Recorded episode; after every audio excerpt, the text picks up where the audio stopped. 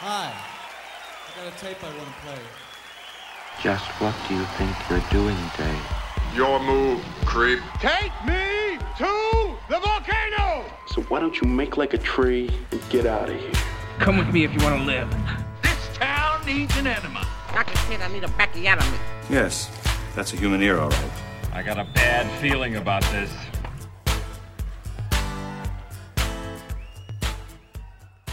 So it's come to this. It has indeed. Welcome back. Welcome back. Thank you. Thank you for listening. Yeah, hi everybody. I'm Charlie. I'm Eric. This is a movie podcast. Oh yeah. We're going to talk about a movie. Oh, Maybe more than one, probably just one. We are going to talk about a movie. and what a movie.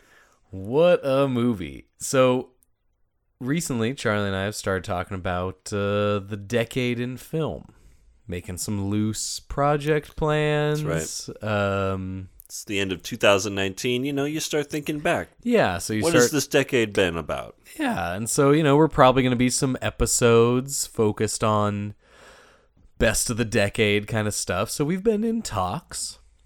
We've been in negotiations. Yeah, we've been discussing the uh, the rights to this Behind future closed cast. doors. Yeah. Now, so we started uh, basically exchanging lists of our favorite movies of the decade, and kind of figured that if one of us has a movie top twenty, top thirty of the decade, and the other one hasn't seen it, well, that should be rectified. You know, I haven't seen La La Land. that one's La La Land. Emma Stone Emma Stone. so I haven't seen that. But we were just thinking in terms of what has a realistic chance of cracking a top 25 for us. For us. For us. Hmm. I'm So- sure La La Land is on someone else's top Yeah. of the decade. Maybe I maybe It, it's it on mine. almost won the Oscar. Did it not? Oh, is that the thing? It was Moonlight. Oh yeah, that was the I remember that. Uh, never times. seen it. Good times. Never seen it. Never seen it. We don't care about La La Land. Or we And do so, care uh, about our. What we do care about, the one we're getting to, is a film called Killer Joe. Mm. William Friedkin's Killer Joe. Yeah. Uh, So Friedkin is still making movies. yeah, good ones. Still around. At least made Killer Joe. And uh, this came out in uh, 2011, 2012. so yeah, Charlie and I exchanged some preliminary lists Mm-hmm. of uh, films that we think are high up on our lists, even though our lists aren't finished yet. Oh, no. And Killer Joe Very is much not. pretty high on mine. You had not seen it, I had not. I always wanted to. so it was on your radar. It was on the radar. And uh, I love William Friedkin as a director, though I haven't Yeah. really seen any of his stuff since the 2000s or even maybe that, you know, Yeah, since well- Jade. I think Jade is the That's last. the pa- last, the last uh, Friedkin I saw, where it was like, okay, so uh, David Caruso's a sex symbol now. I am green lighting the Jade cast.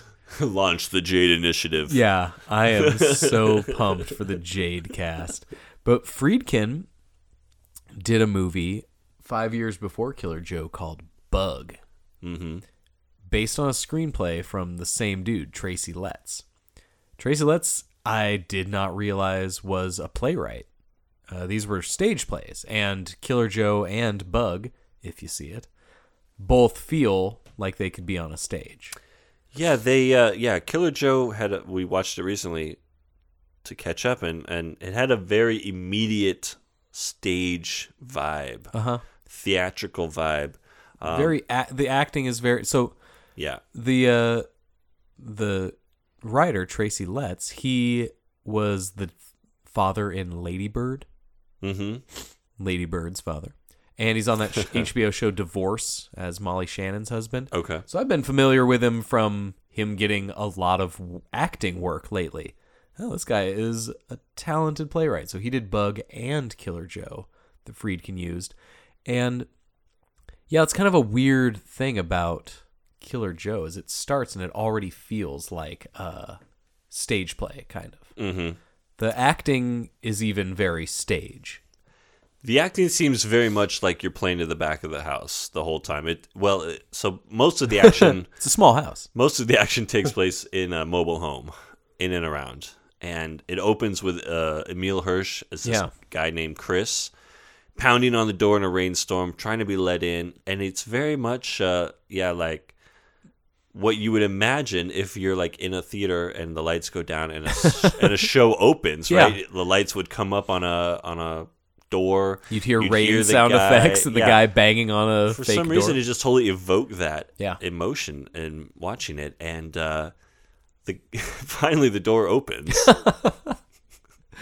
and thirty seconds into this movie, um, how do I put this? You- Uh, you see Gina Gershon from the waist down. you got full bush. You get introduced to Gina Gershon, but not the part of Gina Gershon you expect to be introduced. I did not to. recognize it was Gina No, Gershon at we first. Uh, just- the camera needed to pan up. we aren't that familiar with her. So it's immediately one of these movies where she's sauntering around the kitchen. Uh, she's his, not his, His mom, his stepmom. sauntering, you know, uh, pantsless around the kitchen. There's this great bit where she she's just wearing a t-shirt and nothing else. All-time classic girl Oh. look, FYI. Ha. T-shirt doesn't look I'm not complaining doesn't about look the full cool bush. at all. I'm See, not complaining. The t-shirt, and nothing else. One of the all-time worst looks on a guy. just, a, just a terrible look. Ugh. Just shirt cocking it. It's awful. Nobody wants that look. T-shirt and nothing else on a lady. Um, like the opposite end of the quality of looks scale. I feel you. So much better. I feel you. but she's got this great line where he's like, "Could you at least put some pants on?" She's like, "Nothing you haven't seen before." Yeah, like, It's "Wait, what?" So this is not a rare occurrence. Well, I love I love the whole bit she's working when he's like, "Why you open the door like that?" And she's like, "Well, I didn't know who was at the door." Yeah. You're like, "Wait, but why?" but why would you? Yeah, she uses that makes as her less- reason yeah. multiple times. I didn't know who was at the door, so it could have been I'm not anybody. seeing what the big deal. Like That's why I did it. that's like the worst explanations for all it. I love it. But we're immediately thrown into this very unfamiliar world. Well, and, and so they're The world immediately not my own. these people who are just yelling at each other. We start at a ten. Like this movie just starts right at the top. Yeah, you get bush and rainstorm Ah. bush, and yelling, family squabbling, trailer fighting. Uh, they're yelling at each other over whatever it is. I don't even remember money at this point. You know, it's Mm-hmm. this movie's all about money, and uh, yeah, Chris got kicked out of his house. Chris got kicked out. Right, his mom kicked him out, or his uh, girlfriend girl. kicked him out. Yeah, his girlfriend kicks him out. and we, He's trying to stay there because his dad's there, you know, and the stepmom, and uh, yeah, the dad is uh, Thomas Hayden Church. Thomas Hayden Church. yeah, Uh, sideways. who is just in his long johns Who's for in? much Who of the spends movie. most of the movie in dirty long johns? just the filthiest long johns. uh, with like the weirdest patchy like facial hair. Like how is that really the best he could do, or This is guy- that what I think none of that must these have been a people are- choice, right? These people are not all doing great. it's just it's, the, it's this movie is garbage people yeah, in a garbage house, these are filthy people. and everything is dirty, and everything is scraggly, and yeah, no clothes are clean. Yeah, nothing is clean. So this is where we're starting, Yeah. right in the front, in So the beginning. And Charlie every- and yeah. I had assembled this list of movies that we wanted to see, like of each other's favorite movies of the decade that we've missed. So we cobbled this list together, probably like 15 movies, and then didn't know how to pick which one right. because it's like, well, great, I don't, I don't know who who to represent here, and so in my stupid fashion, I wrote all the names down, folded them up into pieces of paper, put them in the box. We drew three at random. I think it came down between this and a most violent year, right. another one that I love, and you go, I want to watch something fucked up. Well, no, I said, I said, I, I said I would go Killer Joe over Most Violent Year because it looks more fucked up. and I'm going, I'm thinking more fucked up. yeah. You know, yeah. So that was that was my rationale. And then like 10 minutes in of just bottomless people screaming at each other. I'm pantsless just like, fighting. eh? Eh? like, yeah, this is wanted pretty it. much what I signed up for. Yeah, Uh, You wanted this. No, I'm a satisfied customer. Uh, but yeah, it's so funny because it is so over the top. You're like, this, this can't be real. Like these people cannot be real. They're just Yeah. so out there. But eh, maybe. Um, but it takes place in Texas, in this yeah mobile home, and that's obviously where the stage would you know the set Yeah, the- probably this- the one set would have been Yeah, this I would have loved In- to in the see play. this on the stage. I mean, how cool! Just like Bug, uh, it's you know Bug set in a motel room with Mm-hmm. mostly Ashley Judd and Harry Connick Jr. in one claustrophobic motel room, you know. And so this trailer is claustrophobic, but you the claustrophobia really kicks in for me when you realize how these people are just scratching their existence. They're crawling out, man. Everything their life is one series of scheme after another. They're scheming. oh yeah These people are scheming. And that that sense of desperation that's there from just the first few minutes just makes it feel uh, more harrowing, more I don't know. no but desperate is the word I mean these people are clearly just uh, barely hanging on to any kind of civilization Yeah. Like the fact that they're walking around half naked with no sense of there's no sense of decorum or anything, right? Yeah. There's there's no uh yeah. They don't care of they don't give a fuck about anything is what you really get the sense. Yeah, these people are Except for making enough money to get by and to get high and to yeah, you know they're do looking their thing. Chris is a guy who's clearly looking at get rich quick schemes. Mm-hmm. and I think Gina Gershon works at a pizza place, local, Right. Local pizza place, Right, right. and Yeah, the dad works at uh, like a metal shop somewhere, kind of a thing. Mechanic maybe. so these are dirty people, except we Noble have professions. we have one little angel in the presence, Mm-hmm. which is Dottie. The Is Dottie an alien? Dottie feels like she might be a, not a human being. yeah, Dottie is played younger by sister. Juno Temple, Mm-hmm. and Juno Temple's an actress that I love. She always picks weird, cool stuff to be in. She's kind of a weirdo, and this is probably my introduction to her because I saw this around when it came out. And I don't know how much Juno Temple I'd seen I before don't really that. know her very. Yeah, I can't say that I particularly know her from from anyone else, but uh, she's great in this. She's got this kind of little pixie kind of uh, Yeah, she's, a, sensibility to her. She's this innocent child. she's an she's kind of the innocent, one nice innocent, chi- yeah, within this group of this den of uh, tin of- villainy. yeah, You know, and she's somehow unscathed and sweet and kind. right? And the movie is very careful to not paint her as simple. Right. She's not dumb. You know, she she gets stuff. She just responds differently. Mm-hmm. You know, so it's it's very important that she's not an actual, you know, simple-minded person. Right. Right. um, she's, Chris, on the other hand, Chris Emil is- Hirsch's character, maybe one of the dumbest characters I've ever encountered. this movie is filled with dumb people. it, it is stressful, It is. and I know. like you can see all of their bad decisions coming and the way that they talk themselves into them being not bad decisions but it always feels like a bad decision Right. like these and these people have made a series of bad decisions in their lives Yeah. To that's get how where they we got are. where they got Yeah. they have made a lot of bad decisions for one reason or another it is stressful watching these folk Right. The ultimate bad decision, I would think, is hiring someone to kill your mom. yeah Big bad decision there, which It is, is- the one that Chris makes to make some money because he owes some guys some money.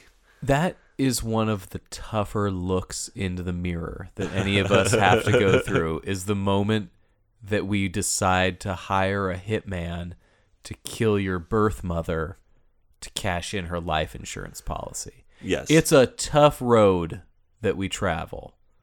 And Chris got there earlier than others get there. he saw the light.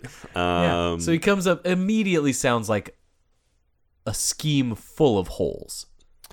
no, yeah, it's not a like great every one plan. of their plans sounds like all we got to do is hire this guy who I heard kills people right. to kill my mother. They hate their mom, by the way. Apparently, she's a real bee. I love in this movie, and I'm sure it's the same way in the play that you never see the mom. The mom is not a character. Yeah, you see the body at one point, but you never. but yeah, the the whole there's first, no interactions with The this whole mom. scene uh, where Chris, actually goes to his dad, the man who made Chris with this woman, Yeah. the mother, and suggests the killing plot. yeah. And the dad's like, "Yeah, that makes a lot of sense. We could just make money This does sound like a good off idea. a kill." It's just it's something so uh, awful about the way that they're just so kind of not nonchalant, but they're kind of like immediately on board with this plan. yeah. Like, yeah, we should kill her. Like they are desperate enough that like her being murdered Like by some guy just Viable. seems like it seems like a good idea. For, seems like, like- a, a great idea. for like twelve grand. yeah. Like, Yeah, that always hits me uh, when people are like, "All right, well, after our cut, then we're just simply splitting up this." Like, it's like, wait a minute. So what are we? Are are we we clearing just a couple grand a piece here? Like Yeah. how long? No, but none of these plans in these kind of people's movies ever seem like they're gonna have anything other than a one month windfall. he will burn through this murder money so quick. well, he already owes Digger, Oh, so Oh. we'll get into that guy getting later. a digger. Uh, But I think I just need to like wrap my head around just the way that this plot comes about because it is Yeah. so much like. First of all, he shows up in the middle of the night, right at this uh, at this trailer park, wakes everyone up, gets his dad to go out and have a beer with him at the strip club. So you're getting a great, just neon grime strip club Yeah. scene, which I don't know. I've like sometimes I was watching this movie feeling like, what would William Friedkin do like thirty years from now? Like, or, or just like the taboo. Like he'll just Yeah.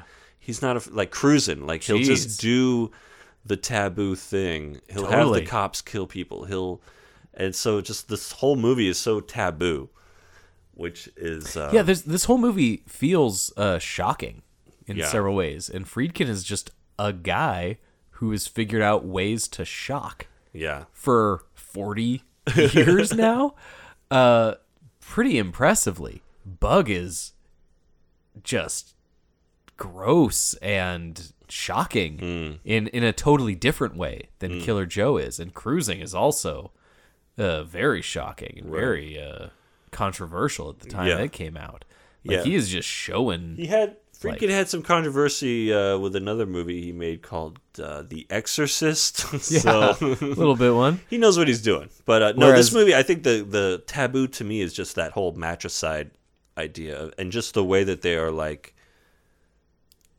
like he clearly had like heard of this hitman, Mm-hmm. and then was just like within a day was like, yes, this is the plan now that I'm gonna do to like pay some loan shark or drug guy a couple thousand dollars, and just to get out of this one hole that I'm in for now, like. This isn't the long-term success plan. This isn't him like I'm going to go out and live a good life after this. This is I need you know to get i out need of this to hole get out of today. this hole today yeah So I'm gonna put a hit out on my own mother. This is a guy with limited Wow. with time running out on a debt that he owes. Mm-hmm. And so we start the movie with Emil Hirsch at the what we assume would be the peak of most people's desperation that just keeps getting worse. It's like uh, another kind of shocking movie, uh, Bad Lieutenant. oh yeah, Abel Ferrara, where the movie starts and Harvey Keitel is like a crooked cop who's like smoking crack and naked. And Yeah, it just that's gets your worse opener. for him. Yeah. Like we open with him naked crack singing that's and dancing. where most movies would close. And that's like the best we see him. Things keep getting worse for Harvey Keitel in Bad Lieutenant.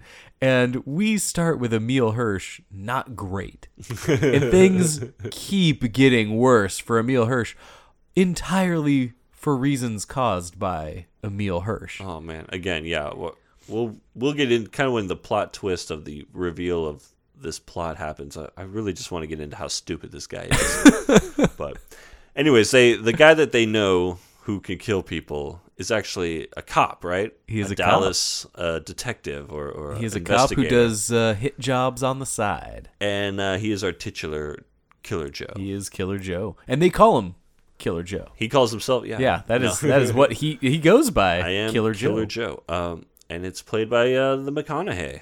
It, this is 2012. This is the beginning, Yeah, this was uh, right at the right at the McConaissance, as I call it. yeah he uh, with Mud, and then uh, you know peaking with his getting an Oscar for Dallas Buyers Club. Right. Like this was, you know, there had been flashes in the past. I really loved Frailty Mm-hmm. with he and Bill Paxton.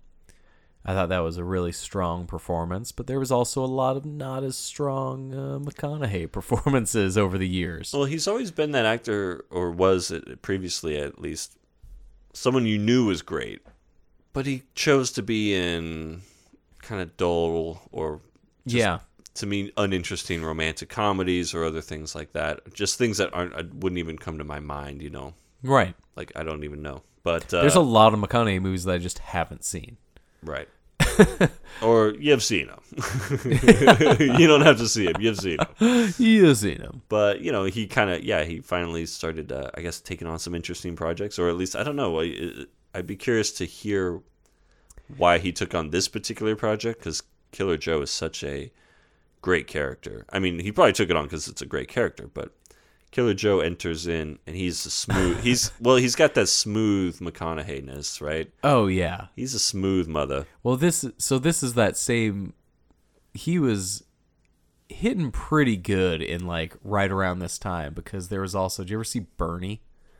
oh yeah And he was doing kind of a variation on. You know, uh, that one crossed my mind doing the decade roundup because I was like, yeah, Bernie was. Uh, Bernie was I was good. looking at Linklater movies. And I was Uh-huh. like, you know what? Bernie's kind of the dark horse of like that that movie's really good gotten ones. pretty forgotten Yeah, uh, I enjoyed unfairly. It. I enjoyed it. But so that had him, and then the Lincoln Lawyer, which was also like, oh, this is actually uh, so that's really this is all right in the thick of this. oh yeah, And his character in Bernie is not dissimilar from his character here in Killer Joe. He's just not a. It's a different degree Actual of killer. slimy. yeah, yeah. and so he's really kind of tapped into this vein. And yeah, the first appearance of Killer Joe. This guy is a pretty cool cucumber. mm-hmm. And he has a way of threatening you that is downright scary. He's in charge, Yeah. I He is think the boss he's- in any room that he's in. uh, and it's kind of one of those where you look at someone like McConaughey and it's like, maybe that's how he got to where he is. He's just got that alpha charisma that you know you either got it or you don't. But he he's able to command the situation. The, the Killer Joe as a stage play seems extra cool to me just because then you'd get a chance to cycle through different Killer Joes.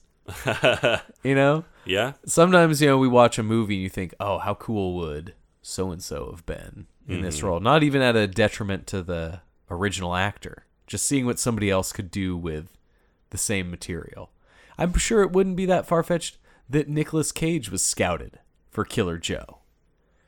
Totally different I could see it. energy Yeah. than McConaughey, but an energy that would have worked probably equally well. Just that Mm-hmm. it would have just shaped the movie slightly. And so McConaughey has this coolness to Well, hi him. you know him also being this Texas boy. You know he's got that kind of natural. sure. It works for the movie, but he's great. He meets Dottie right off the bat. Oh yeah. Sparks fly. Let's. Uh, Dude, the so this is so weird. This relationship. the yeah the Dottie and Joe interactions are really there's something else in this movie. My God, they're so Dottie's just like you said, kind of an alien. Mhm. She's like a space cadet. She's a not real person, Right. yep. but she's great. Never worked a day in her life. No. That's- I love her. But Killer Joe is a guy who knows like every single move of his day. Mm. Feels like that kind of guy who goes through the same kind of order on stuff. This guy is prepared for situations. And Dottie kind of throws him right. because he doesn't kind of get Dottie. and so I like this. Dottie's like his one little soft spot. Everything Right. else, he's so cold and calculating. And he is just, I love his fascination with Dottie Oh yeah. and her silliness, her aloofness. Well, exactly. And she's yeah. She just knows that it's you know her her brother's friend Joe. Yeah. She just thinks of him as this nice guy coming over and yeah. But it feels it feels wrong.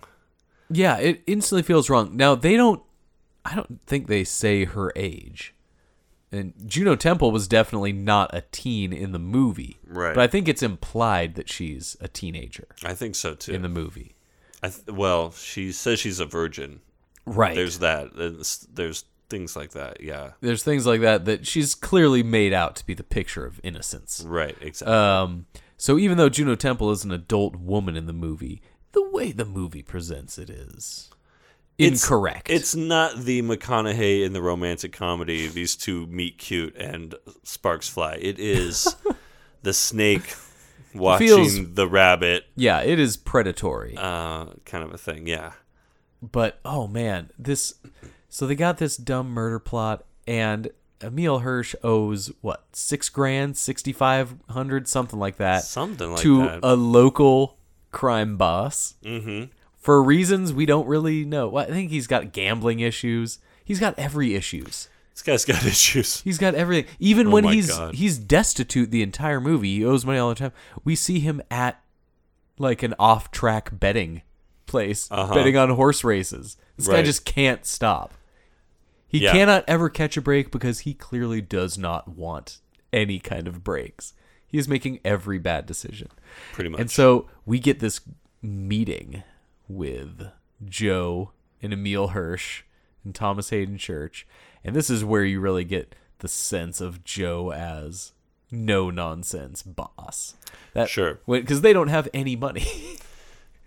right, you get the sense Oh, that Joe gosh. Joe controls the scene, but this is really where you do get the sense of oh, these guys are idiots. yeah, this is such a bad idea. because they think that uh, they think Joe's going to work on credit. Basically, they think Joe, the guy who goes by Killer Joe, is going to kill someone before getting on paid. layaway. Yeah, to trust that these guys will actually pay him later. yeah. These For the- guys for who the seem act. like the least trustworthy guys, These guys who are ever. are s- yeah are in their shit kicker boots and their dirty just dirt, they just the look- greasy hair. they look scummy. are so scummy. They look unwashed. I mean, You I'm can't- sorry. Emil Hirsch, I hate I to c- judge by appearances. but- even with the Blu-ray, you can't really tell if he, if he had a bad beard or was just dirty.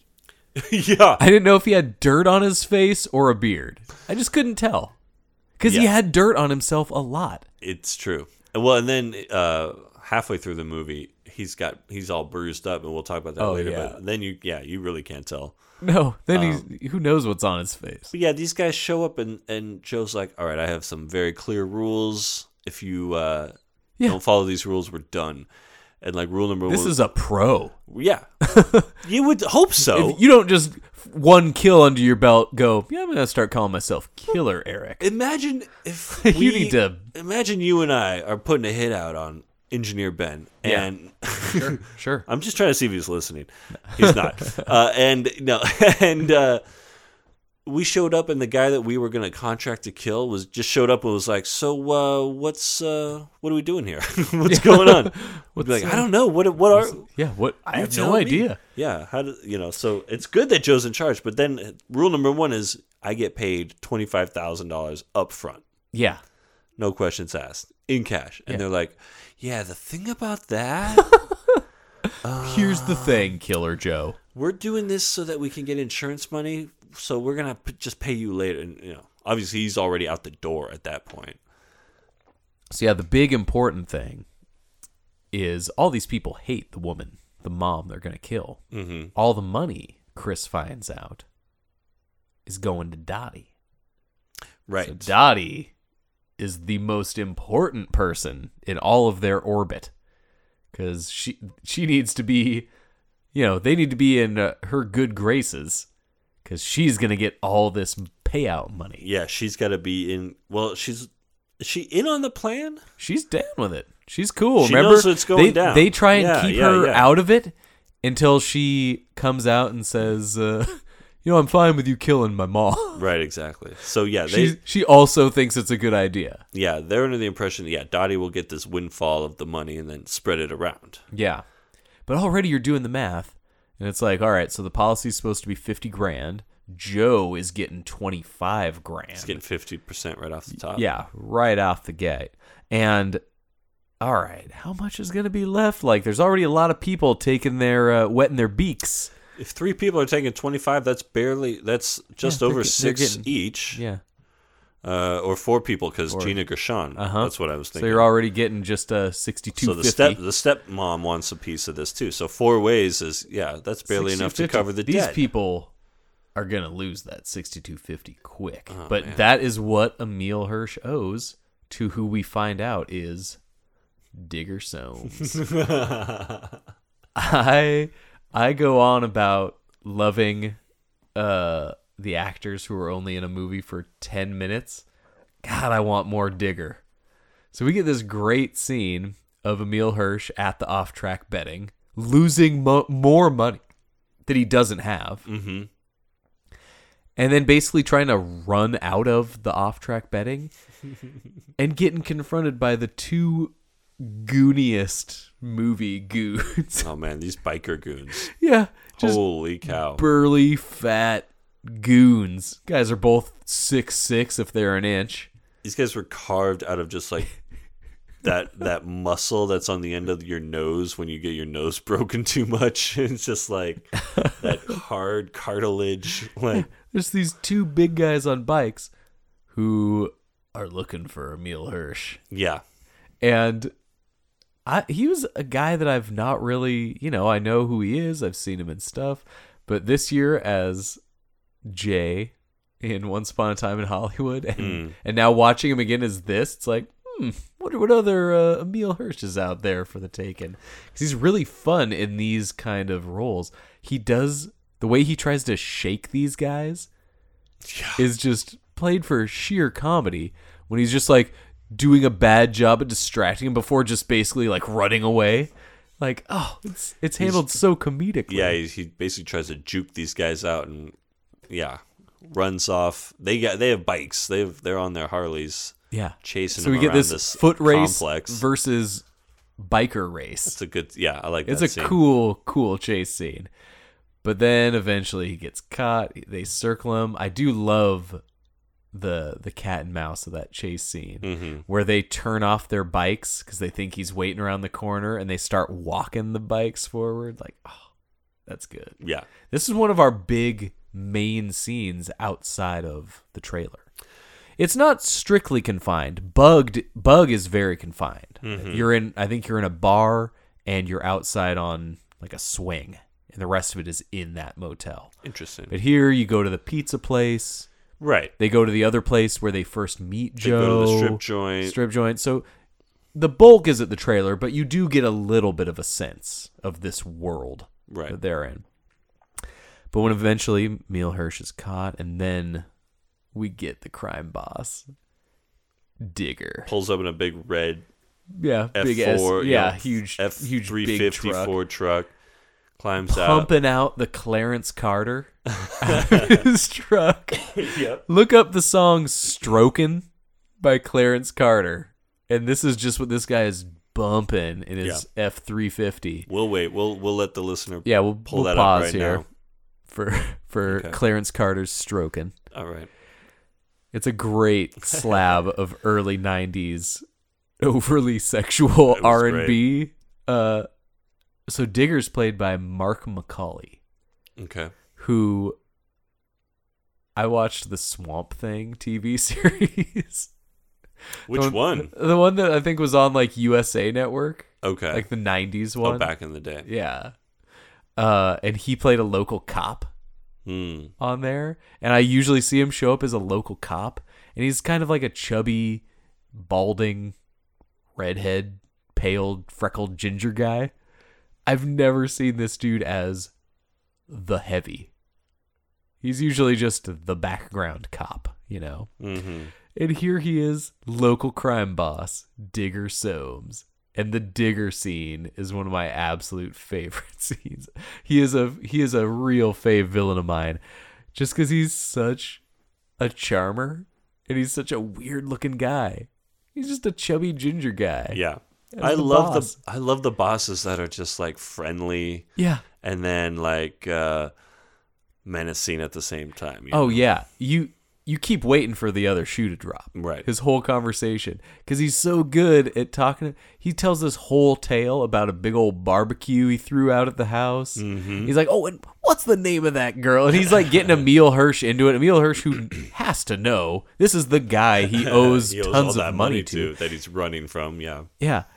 And he's telling this long story. He's going, there and- must have been 200 people out there, right? And, and the the, the one yeah, biker but we had thug's like, everybody there. It couldn't. There wasn't that many. 150 at least. 150 at least. Like, Yeah, the interplay between these goons and Digger. yeah. We had we had everybody out there. had to be 200 people.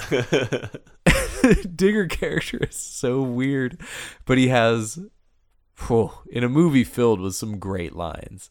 He has this whole friendly conversation with Emil Hirsch and then leans in at the end and goes, "Yeah, I'm just going to have these two guys kick the shit out of you." You're good for that money though, right?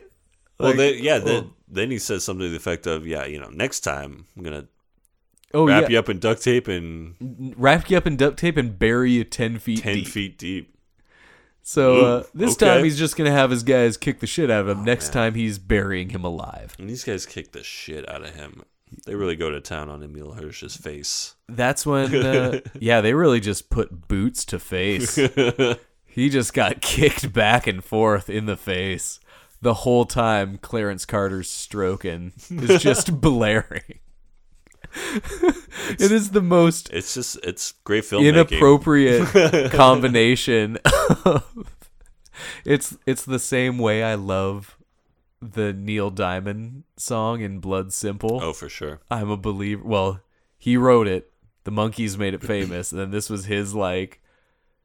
I thought love was so, like he gets so Neil Diamond, and it plays like three different times in Blood Simple, and there's no other song like it in Blood Simple. The rest is this noir score. Right. So Killer Joe is this like desolate, disparate, cool score, except for the bouncy beat of Clarence Carter's stroking Stroking. and oh, I love it. it's such a it adds such another layer of strange Yeah. to it. It also plays over the entire credits. Yes, it does. It does. It's like the only original song used in this movie. Like, look, we paid for the rights to Strokin. Mm-hmm. We are gonna use Strokin. So, so now that's- that's a- Emil, Emil Hirsch is now desperate, though. oh man, his face is beat He- purple. and His I- mouth is yeah. can't talk now because he's got kicked in the mouth so he gets, much. he's got basically his hand is broken, so he's got like his hand in a cast the whole rest of the movie. He's walking with a limp. Like I love when the the movie really keeps them keeps someone injured. it's a Yeah. weird way to say it, but like the fact that he's not just normal the next This you know, is really few like- scenes later, like the bruises stay on his face. This is like Buscemi in Fargo. yeah, he really He's uh, like, you should see the other guy. Yeah. like Emil Hirsch keeps that he beating. has to do that the whole rest of the movie. He wears that beating for the whole time, and then he wants to like what call the deal off Well, because he meets with Joe again. Because then Joe gets to say that one line about like what Digger and Boys did this. Exactly. Well, what happens that I don't think we really covered is that Joe agrees to kill the mom Oh, without the payment Oh, this is kind of a big thing. because they've got He takes out uh, a retainer. a bit of, a bit of a retainer. Yeah, he uh, he agrees to. Uh, geez, I don't even say this. he he basically gets possession of Dottie. He okay, yeah. Yeah, Uh, Emil Hirsch, yeah, and and the rest of the group decide to basically prostitute Dottie out to Killer Joe until the payment comes through. Which, Yeah. if there's one thing more messed up than killing your own mother, I, I would I would go with that. you're I would go with- selling out your daughter Your and your- sister. your young little sister who you are protective of, and I and that's what happens when he wants to call off the deal because he doesn't want Joe. He, it's not worth it to have Joe be around his sister, basically. Yeah, he wants the deal off because it's not worth it if he has to pay with his sister. Right. Who He has some moment of clarity there A thing I- amidst the the I think this is important, and and I like this a lot, is that we see what a dummy and what an awful person Chris is, but he and Dottie like each other, and Dottie admires Chris. Chris stood up for her as children when they had lived in this bad situation Right. and she is enamored with Chris. So even though Chris is such a chud, you know, Just the the dumbest. nicest, only nice person in the movie actually likes him. And so he does not want to sell Dottie out, but doesn't need tons of convincing mm-hmm. because Joe basically says he's just going to murder all of them. like, Well, yeah, things really escalate. Um, after yeah, he gets the shit kicked out of him.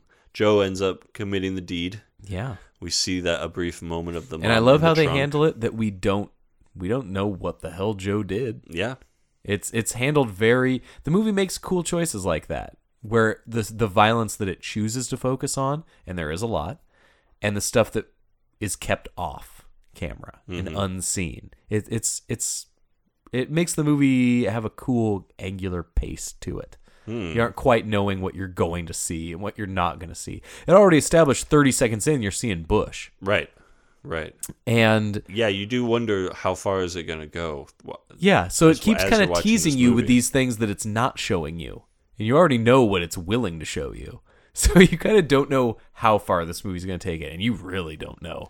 Right. I bet Y'all I bet don't you know. had no idea what you No. were getting into. No, I did not. So we get two of the more uncomfortable cinematic scenes in history, I think. uncomfortable. And this is a movie that's shown on like HBO. I know that Sure. because my dad one time said, "Hey, did you ever see this movie Killer Joe?" I'm Oh, like, goodness. this thing is just being shown somewhere where my father is is lingering on the channel. where he has access to it. Yeah. And these two scenes, one of them the big blowout finale of Mm-hmm. this movie, which my god. But the one before that is the date between Joe and Dottie Yes. where Dottie makes a casserole while still not knowing what she's making a casserole for. She thinks they're all having dinner together as a family and then gets told at the last minute, We're all leaving. You're going to be here alone with Joe. Mm-hmm. Oh, man. Yeah. Poor Everything Dottie. from the part of that, of them waiting to tell her. You know, they have her go buy a dress. They oh gosh, this whole the whole setup's um coming a mile away. It's kind of And- it, it's just- yeah, it's kind of sickening. yeah, You know the the callousness with which they are treating this this girl as property and and but also just kind of the cowardice of the whole thing that they're doing. Yeah. These are just bad those, people. those are the man. two. Those are callousness and cowardice. That There you that go. defines this totally. And we get so Joe shows up, and we get. I'd love to know what his process was through, th- to go through this one because he is both so charming and so infatuated with Dottie, and also that sadistic side and that dominating control side. It's one of those movies that uh, you know, I remember the people that were into Secretary a lot that really captured that uh, dominant submission thing in ways that, you know, 50 Shades didn't do really as well. This seduction scene with McConaughey and uh, uh, Juno Temple. Oh my gosh it really walks I that got- line, yeah. it feels so incorrect and so wrong this whole time because McConaughey's joking one minute and then he's getting then he gets serious, but he never feels like he's quite being. She doesn't seem uncomfortable. It's ah, You never you don't you, you don't get the sense that he's threatening violence, yeah. but you get the sense that he's There's a Threatening there's a viol- no. major threat there. Yeah, he's he's uh he yeah, he's very assertive The- and um this scene feels really strongly like a stage play kind Right. of scene. right. and the movie knows where to linger back and uh, you know the the score settles out so you're just getting these two actors in their stage in this trailer home and yeah you basically get this kind of long uh seduction and you see a lot of mcconaughey sex face in this movie.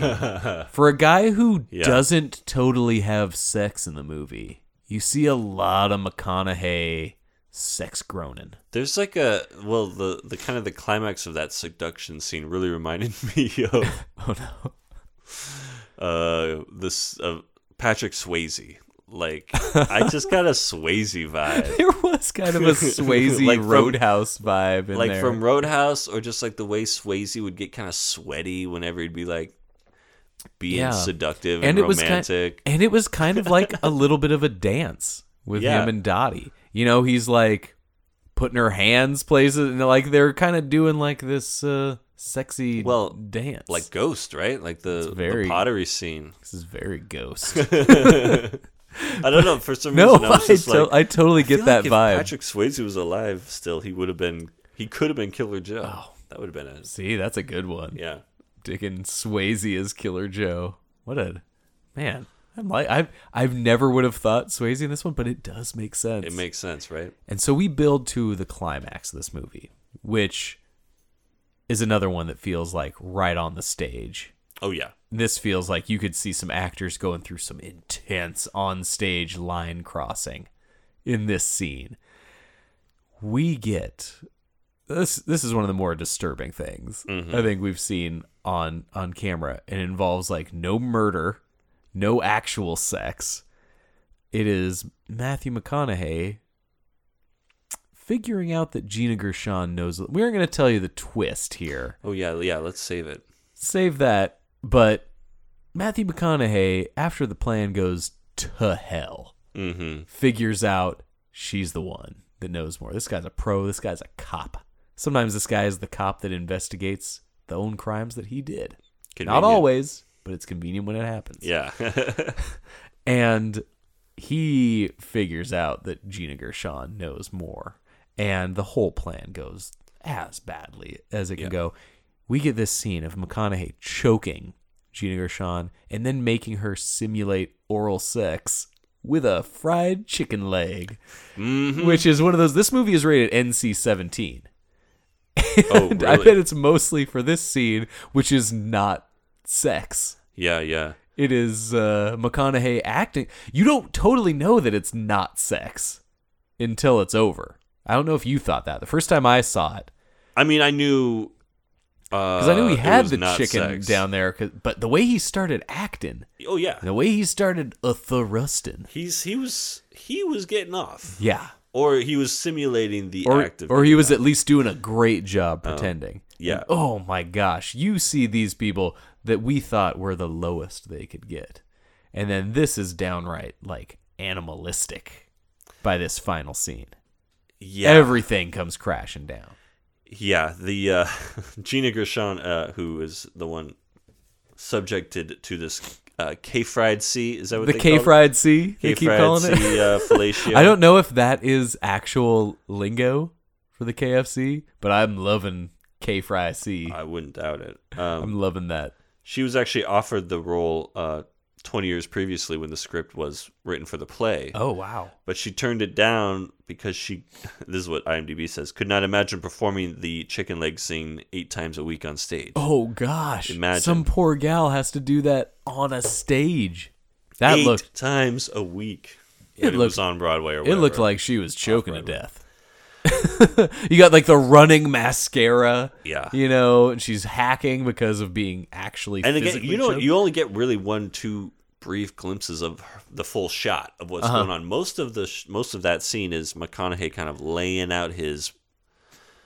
I don't know. He's like becomes this kind of revivalist preacher. Dude, in this McConaughey moment. goes Weirdsville, like end of Cape Fear De Niro Yeah, on this family. he goes, he goes totally psycho He is a total psycho tent preacher down And- the stretch. oh, I loved it, but I, I'm trying to remember exactly like what was going on with Well, he- him because he just goes to this other level. Like, Oh, his he- eyes roll back in his head. yeah, yeah, yeah. He's like basically speaking in tongues. yeah. like he is it, he goes crazy and the, and and oh my gosh the the the movie just explodes and i love it but it's i don't feel totally right about loving this movie but i can i cannot deny how powerful and how unique and intense in such a weird, quirky way. It's quirky, Oh yeah, but it's not, and it's funny. There's stuff that I laugh at in this movie, but it is not a funny movie. right. it And it is just a has that messed up odd movie. Like, uh, yeah, it just has that odd theatrical angle to it. Yeah, too. That it's just sometimes you see a play, you know, or a, a movie based on a play, and it's you know it's all set in one thing or whatever, but it's a movie. This really did feel like the play Yeah, on film, and it added to the rawness, which was a cool thing. Yeah, that uh, that these characters these characters needed to be raw. you know, Mm-hmm. this couldn't have been overproduced. Like you needed it as l- loose and raw as it. And I imagine there was a bunch of improv uh, on the set, and I also imagine other things that seemed improv were actually pretty tight, uh, pretty planned out. You Oh, know, yeah, yeah. But they had a super professional, really well cast group. You know, for a movie with what ten people right. and the whole thing. You know, you got to find the best people, and they got they nailed it, man. I'm so bummed that you know I know you're a big Friedkin fan. oh, I love him. Your big idea for the Friedkin weekend, the It's the Friedkin weekend. Uh, Friedkin weekend, uh, and so Bug, which was one of my favorite movies of the 2000s, and now Killer Joe, one of my favorites of the 2010s. Not much traction. You know, these movies did not get big theatrical runs. This Right. movie was a part of the McConaughey- McConaissance. Every other McConaissance movie was the one getting play. Even The Mud, buzz, yeah. You know, even Mud, which was a similar level of indie as this, that was the one that was at least playing. You know, the art house cinemas. right. Killer Joe is basically found on cable. Yeah, I don't know. Uh, probably just a small budget and and uh, The NC-17 probably hurt. the dis- NC-17 is gonna distribution. hurt you. Yeah. yeah. That's uh, but yeah, a movie like this is not for a mainstream audience, obviously. Um, but yeah, the audience even that would go see it. It's a challenging movie, and uh, Yeah. it's a lot. You know, it's one of those where it- n- there's hardly any likable characters on screen. The ones that are likable are usually being victimized in some way, you know. Yeah. So it's a tough watch, but I think uh, just watching some watching a filmmaker and actors on screen just doing things so far out there. yeah, so far out there, and the level of trust that has to be in place between the sc- the screenwriter, the stage writer, the director, and all these actors. Like they're all, you know, you just see them locked in on this specific goal, hmm this very weird, distinct vision, and you can sense all these people are locked into this exact tone Right. and it made the whole thing much more powerful for me. Like this is hitting a weird note, yet everybody knows just what note to hit. Right. Yeah, exactly. Everyone's on the same level there. That has to be so hard. Yeah. To know to that level, like I said, that level of trust where you and your fellow actors know what you're gonna do and what limits you're willing to go. Hmm. And I, I love Killer Joe, man. I love it. It's one. It's it's one of my absolute favorite movies of the decade. And yeah, we're gonna get more into our decade lists. We Yeah. have we have a couple lists coming up for you guys. Might and- have some list episodes, and uh, we might pull Did- a few out to do you know more in depth. Uh, yeah this is this we'll is see. the first of those where we just kind of jump back into a, a movie a recent but yeah. uh, you know within the decade flick Well, I would say check it out if you're wondering how weird can it get. Like Yeah. it's totally, it's totally one of those movies that does not disappoint no in the how fucked up are things going to get department. and it never felt to me like they were specifically like oh you know it'll be weird next like Right. this does this movie didn't seem like it was trying to you know do a human centipede kind of this will be really gross like no it just captures that specific level of depravity Ooh, and I desperation love it. Yeah, yeah. and it's a, s- it's a special little treat And we actually did not spoil this one too much. Not too so much, you and actually could believe still it or go not. watch and get and enjoy the twists and uh, yeah, it's uh, it's a cool flick It, it has to be seen to be believed. I Is think kind of that's- what is kind of one of those. i think things. that's fair got to see it. yes You got to be there. yeah you gotta go see killer joe It has come to this. it came to this Thank you guys. I'm Charlie. i'm eric We will talk to you more about some movies movies very soon until we'll then. be back Bye bye.